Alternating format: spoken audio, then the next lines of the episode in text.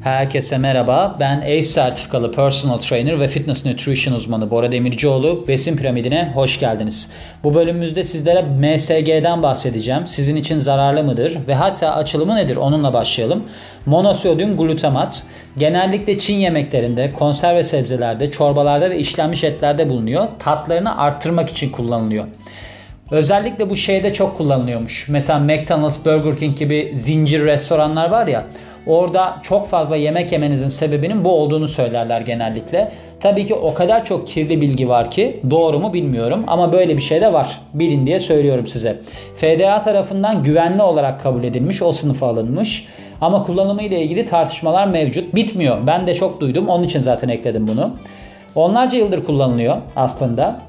FDA, MSG, MSG içeren ürünlerle ilgili yan etkiler yaşandığına dair pek çok şikayet alıyor yıllardan beri. Bu reaksiyonlar arasında baş ağrısı, terleme, yüzde baskı hissi, yüzde boyunda veya diğer bölgelerde uyuşma, yanma hissi, çarpıntı, göğüs ağrısı, mide bulantısı, halsizlik, kızarma.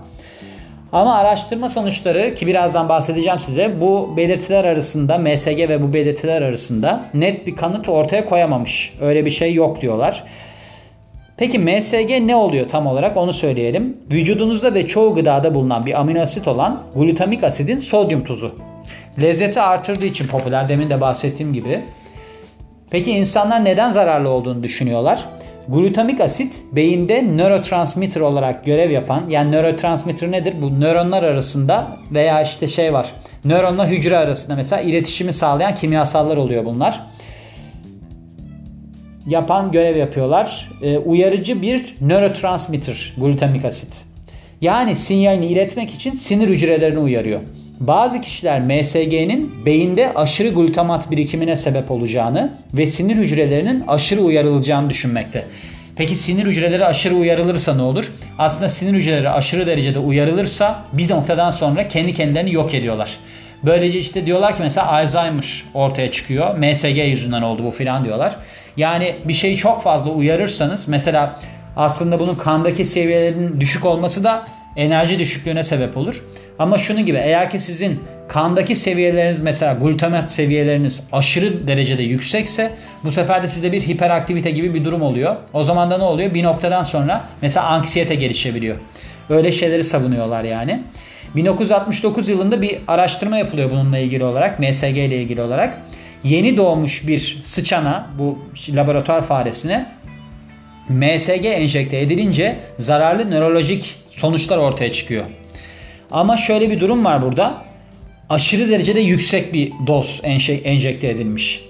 Artan glutamat aktivitesinin beyinde hasara yol açacağı doğru ve yüksek dozda MSG glutamatın kandaki seviyelerini artırabilir. İşte bir çalışmada da mesela megadoz MSG %556 artırmış kandaki seviyelerini. Yani o yüzden hani şimdi burada mesela bu fare deneyinde de aynısı ve yapılan çalışmalarda da genellikle böyle ki ben daha önceden bu tatlandırıcılarla ilgili de bundan bahsetmiştim. Burada zararın ortaya çıktığı durumlarda aşırı yüksek dozlar söz konusu. Yani normal alımlarda genellikle sorun çıkmıyor ama şu var. 20 sene geçti diyelim. Sonrasında bir şey çıktı bir sorun çıktı. Onu ortadan kaldırabilmek için artık her şeyi deniyorlar. Çok yüksek dozları ne kadardır nedir falan diye. O yüzden yani bunun normal miktarda zararına dair bir kanıt yokmuş bu arada.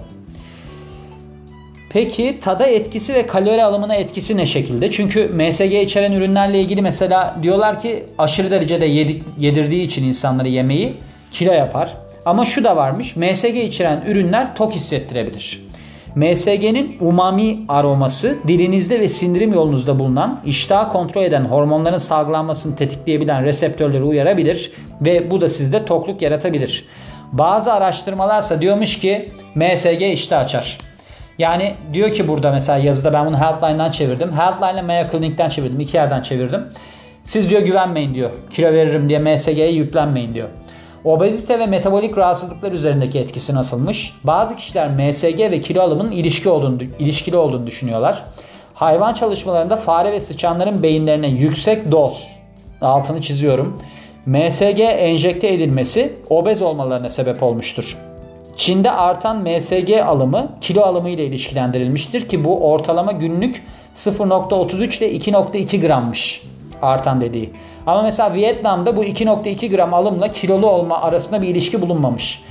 Bir de Tayland'da bir araştırma yapılmış. Artan MSG'nin kilo alımı ve metabolik sendroma yol açtığı bulunmuş.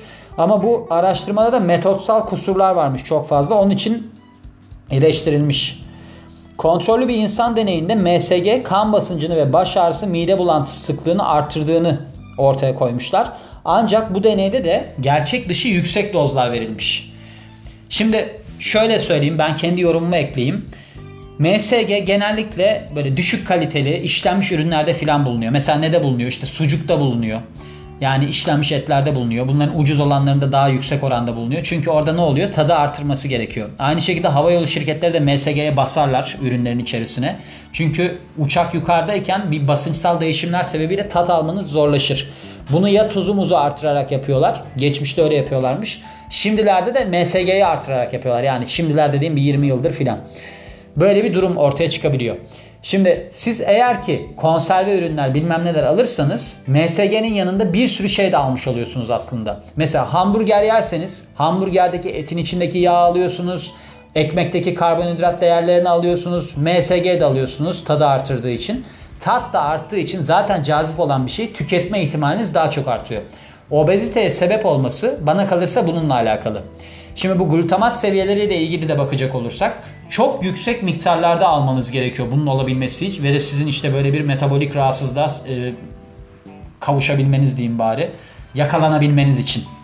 O yüzden ortalama ürünlerde ortalama giderseniz eğer yediğiniz şeylerde mesela siz tam tahıllı yemekler yiyorsunuz onlarla besleniyorsunuz. Arada da ne bileyim bir tane gofret yiyorsunuz. Böyle bir şeyde sorun çıkmayacaktır. Ama siz sürekli gofret falan yiyorsanız MSG'ye kalmaz zaten sizin sorununuz. Çünkü kan şekeri seviyeleriniz delicesine uçar. Onun haricinde bir sürü kalori alımından dolayı kaynaklı çok fazla sorun yaşarsınız. Yani sadece MSG'ye bunu bağlamak çok manasız olacaktır. O yüzden eğer ki ortalama miktarlarda alıyorsanız bu ne olursa olsun geçerlidir. Hiçbir sorun yaşamazsınız. Abartırsanız daha önceden de çok örneğini verdim. Marul da yeseniz çok iyiymiş bu diye günde yarım kilo ishal olursunuz. O yüzden ortalama miktarlarda sorun çıkarmayacağını ben ikna oldum. Sizin de ikna olmuş olduğunuzu düşünüyorum. Çünkü mantıklı bakarsak her şey zararlı olabilir ve hiçbir şeyden kaçma şansımız yok. Örnek vereyim. Solaryum, solaryuma girmek ya da solaryum diye de söylemeyeyim. Güneşte kalmak D vitaminini artırır. Siz gidip bütün gün güneşin altında yatarsanız cildiniz kırışır. Bunun gibi düşünün diyorum ve bu bölümün de sonuna geliyorum. Beni dinlediğiniz için çok teşekkür ederim. Ben Bora Demircioğlu. Yeni bir bölümde görüşmek üzere. Hoşçakalın.